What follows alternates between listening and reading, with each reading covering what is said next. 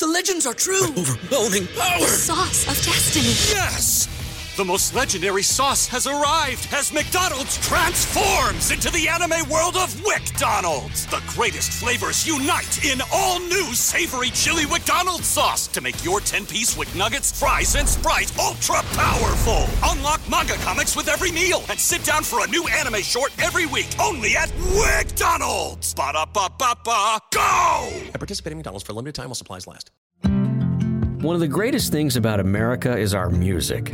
It brings you and me together when nothing else can. I'm Matt Jolly, and on this episode of History Worth Saving, my friend and now your friend, Newton Collier, shares his story of survival and the healing power of music. Everybody would know you. You were the trumpet player for Sam and Dave, weren't you? Soul Man. That's correct, I was. You played Ed Sullivan, didn't you? Right, that, that was in the 60s, oh, 69. I played uh, on the Ed Sullivan show. We played it twice at Sam and Dave. That was an interesting gig all the way around. There's just something in Macon's water. It grows great music. Smack dab in the middle of Georgia, right along the banks of the Ocmulgee River. It's the site of the first Christian baptism in America. Macon's been home to Little Richard, Otis Redding, James Brown, Jimi Hendrix learned to play the guitar there. The Allman Brothers Band, Cher even lived here for a while. So it really shouldn't surprise you, but Newt was inspired to play the trumpet at the age of 10 while hanging out with Sammy Davis Jr.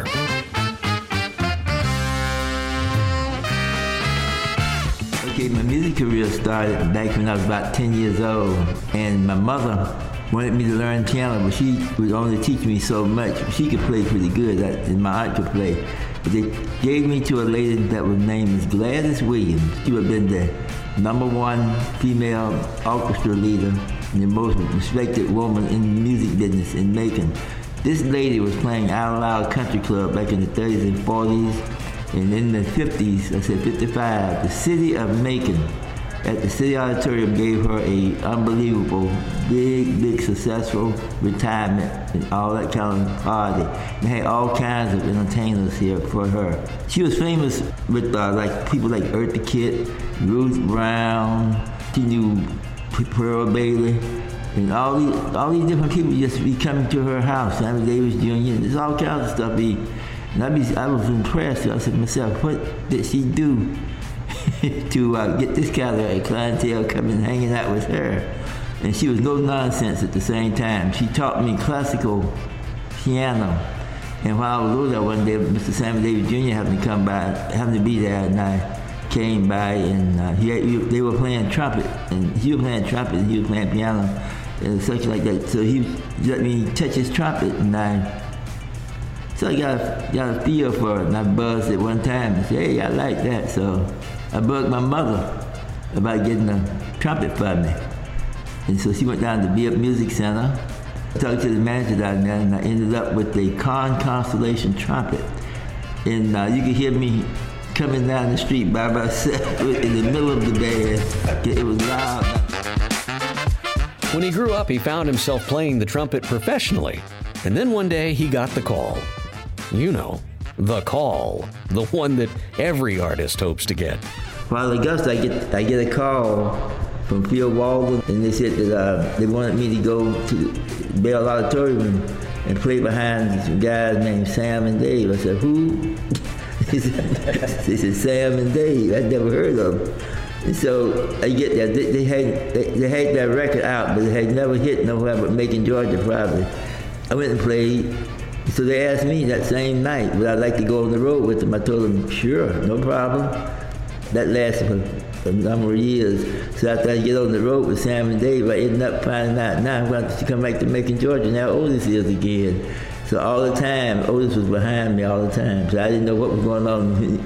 He said something to me. How you like what's that man with Sam and Dave? He talked real fast like that. Yeah, I said, good, man, good. He said, good, stay there. And I did. I stayed with them 15 years. now, if you don't know Phil Walden, he's the man behind the music of Otis Redding, the Allman Brothers Band, too many others to mention. But when he called, you answered. They had the largest booking agency in the South. They had uh, Percy Sledge, Joe Simon, DJ Wilson Pickett, Joe Tex, Otis Redding, Sam and Dave, Carl Thomas, William Bell, um, Solomon Burke. You just name all these big artists. Think about it, 60 of them being booked out of one little place. So Macon got to be a mecca because all the bands would come here to sign their contracts and work out of here. Also, they would bring the band into town. And you had the clubs here to support that level. We had tons and tons of nightclubs up and down Poplar Street, right where we are. It was just a whole row of nightclubs on Cotton Avenue. There were four or five clubs on Cotton, on Mulberry Street. There was a couple clubs right there you could play. And they also had Macon recording studio here, which was James Brown Studio, which was in the Grand Ole Opera House building annex. It was called the Georgian Hotel. And uh, they would bring different artists into town. When some of them come in, they would go over there to that studio and lay down basic tracks to different songs. Now, now, what was the studio right across the station from our TV station? I had always heard that was that, that was that, Capricorn. Capricorn. That came in the 70s. I'm I'm still in the 60s. So so you're talking about right behind the old theater over here.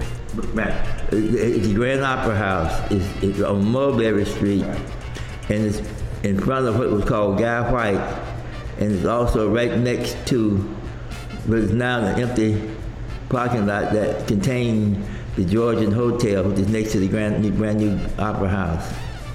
Wow. And that was James Brown's studio. Yeah, that was called the James Brown Studio until they moved it in 72 or 73 to Millerfield Road, which is now is now part of Jones Funeral Home. And the door that James Brown used to write all his telephone numbers on is still in place at the funeral home. So Macon was doing great, Newt was doing great, his career was on top, but then, then it all changed.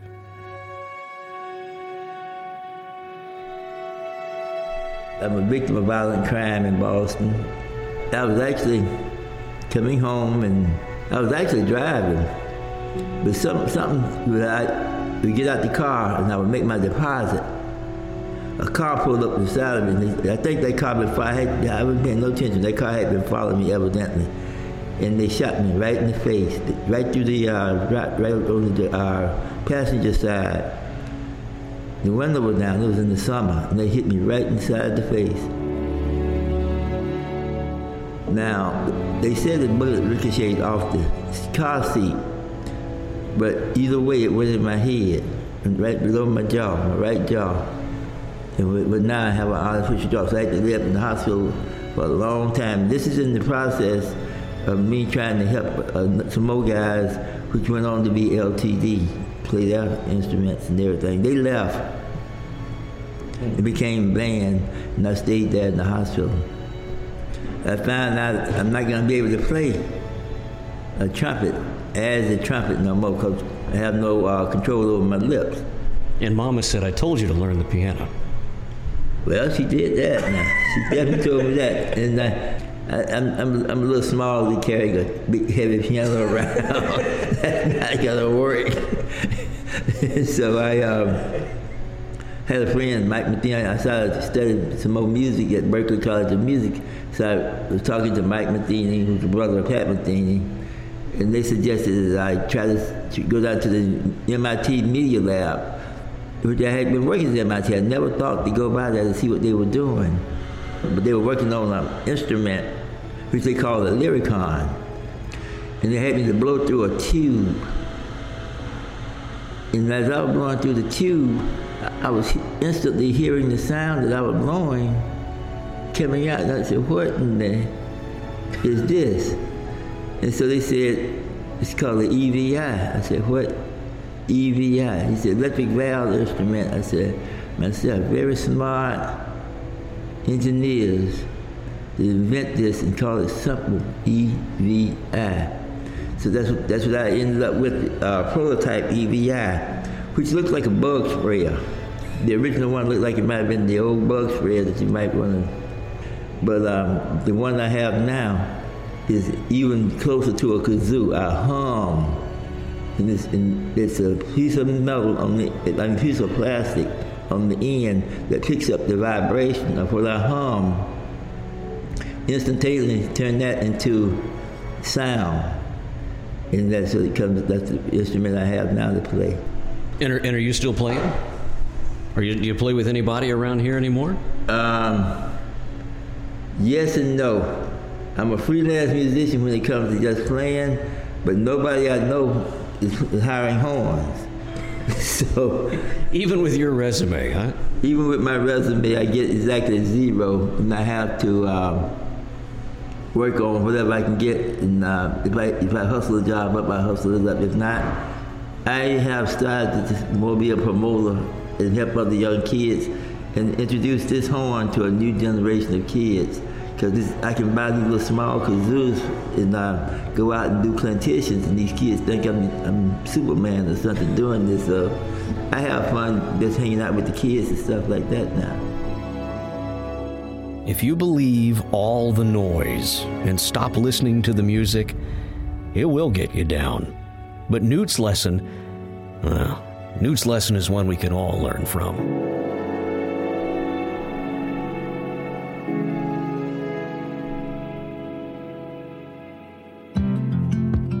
music had a common denominator for racism. It's called people working together. You learn that the music is the soothing soul of a lot of things. For one thing, music put a lot of people together. It put Otis Redding and Wayne Cochran together.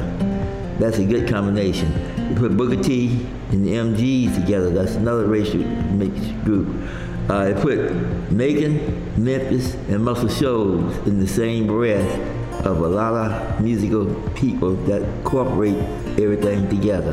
And music was also the soul and the heart of the civil rights. Everybody had a song. So turn off the noise and turn up the music. it's the Macon way. And there's a lot of music being made all over America. You just have to listen. What do, what do you love about America? What I love about America is no, I've never I've lived in a couple other places, not for a long time, but I always said to myself, Georgia dirt is my roots, and it must be the water because I'm still drinking it and I'm still rooting. Got some coffee mixed in with it this yeah, morning. Oh, yeah, oh yes, I must have my coffee along with it. I, I know you want to believe Newt about the power of music, but you just can't quite get there. So, so here's the proof. The final, the final story, the final proof. I don't know what you call a, what do you call a, a, a group of, a bunch of white hippie guys? Anyway, we'll call it a pack. A pack of white hippie dudes walk into a bar full of a bunch of black guys. Now, I know you're thinking it's the start of a bad joke, but it's not.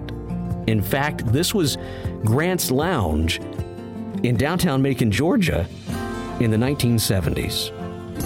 When, when you uh, when you saw the guys in the 70s come through here with their long hair and totally different style, because you guys were buttoned up, suits and ties, and did you think, well, this isn't going to go anywhere? What, what did you think back then? To be honest with you, uh, I first saw them, coming to town, I said, what? What? And so um, it was interesting. When the brothers came to town the first time, people would be in the shops. They'll, they'll be taking, waiting on customers. All of a sudden, everybody, all the eyes and everybody, they go to them hippies. Look at how they dress. What is that he got around his neck? Is it living? you know, there was all kinds of stuff going on like that. So they were not exactly the uh, most welcome people in town. But when they started going to the bank, they were welcome in as uh, regulars. It, it, comes back to that green stuff you were yeah, talking about. Yeah, it's something about something about green money. Yeah. breaks down uh, barriers, those things. And and that was back in the day when they were, you know, Cher was here, right. and uh, and, and then I want to talk about Jimi Hendrix. You told me he learned to play guitar here when he was visiting. There, there's, he, somewhere over in Fort Hill, there's a lady named Miss Hall. He used to be with. He would come over and he would be seen at places like um, Sawyer's Lake, Clint Brantley's Club, the Two Spot Club, and especially when Johnny Jenkins was playing, and him and Johnny finally met. And um, Johnny told me one time, he said he remember Johnny died in 2006, but in 2000, well, early in 2006, I went to see him out in Northside. We got to talking about the same thing. He said, yeah, man, I remember seeing that little kid running back and forth. And we finally met. His name was Jimi Hendrix. but he was named Jimmy something else. I said, Jimmy Jam? He said, yeah, Jimmy Jam. That was him. And he had a brother, a little young brother. I said, yeah, he has a younger brother, Leon. He said, yeah, man, they used to come out there. Remember, you used to come out there and see us all the time? I said, yeah, I remember that. We didn't we didn't talk about one of the favorite sons here, and that's Little Richard. Oh. Did you ever have any run-ins with him? Well, I was, I knew Little Richard, but I was also younger. And, and making that had a lot to do with it. I couldn't run with that crowd because I wasn't old enough to run with. I was doing good to hang with the oldest. So now that you're ready for a road trip, give Newt a call. You know, jokingly, I told him that he should start offering personal music history tours. Just ride around with folks for an hour or two. But you know, the more I think about it, the more I think he really should. Who's still here? I mean, I know Carla's still here, and uh, a lot of the Reddings are still here. Who else do you run into that? Because I think this is so cool. You come to Macon, and uh, you run into guys like John Baker that played with Percy Sledge. Everybody's played with Percy Sledge, but he's the jeweler here in town. You were the you were the guy that uh, that I got to know as a, as a taxi driver, but also as a uh, as a musician here. There's so many neat people here. Who's still running around? Okay, we have uh, Robert Coleman. He's still around. He played with uh, James Brown. We have uh, Tony Bone, Anthony Dorsey. We call him Tony Bone. He was with Joe Tex and Paul McCartney. We have uh, Matt Brown. He used to play with a lot of guys. He played with Tony Bone. He also played with the Air Force Band. We have John Lowder. He's a saxophone player that played with the Cognac the, the Dance Band. Um, it was like it's a bunch of people different places, and you come through different times. A lot of them are actually leaving because what's happening in Macon now, you don't have the club system and the support and so they have to go other places to uh, perform. Uh, let's talk about, we have um, Harold here, his name we call him Hollywood. He's uh, been director for William Bell and a lot of the Stax artists now. You know, back then you had WIBB, which was right. uh, which was playing. I mean, Hamp Swain and all those guys, right? So we have uh, we have Hamp Swain just passed recently. Yeah. Lafayette Haynes, she's still is the only one still with us out of that complete group now. We have newcomers like Big George. Three is uh, now Shirley Ellis. And, and, you said Lafayette was in here this morning too. Right. He was here just as you were leaving. That the guys. we was having senior coffee together. senior coffee with some of the greatest musicians in the world. I mean, right here. Yes, it gets to it gets to be like that. He he lives, he has a shop around the corner. is Grant's is still going on? Uh, yes, Grant's is still going. Grant's is still going on. It ought to be a museum. I mean, that that place is hallowed ground down there. It is. It, I mean, that would be ideal for uh, making a local museum. That they could still sell beer and booze. Right. Now that would that would, that would help. That would help. That would help the finances because museums have a hard time financially, and if you could open it up and um, actually make it a Macon Music Museum with the beer license, be in business. Maybe you need to go do that for retirement, dude. Hmm. Yeah, I, I, I, might have to leave you here. I have an idea. you gotta get up here and go make some money. Where can people find you? Because they don't want to. You you should set up a music tours business. There's your second business. yeah. How, how can people find you, Newt? Well, I'm available. Also, I'm on online. You can Google me on Facebook. You can Google my name, Newton Collier, or you can find me on Facebook. And for what, about uh, 50 bucks, you'll drive people around town for an hour and show them all these sites, right? Right, I can do that. Maybe a hundred bucks. We'll see if you want the if you want the personalized tour. I can give you a very good tour. It won't cost you no more than an hour of your time and a few greens. That's right. well, there you have it. Go get in touch with Newt and take a tour. But more importantly, turn down the noise and turn up the music. I'm Matt Jolly, and that's history worth saving. If you have a story idea, send it on over. And be sure to find more History Worth Saving at historyworthsaving.com.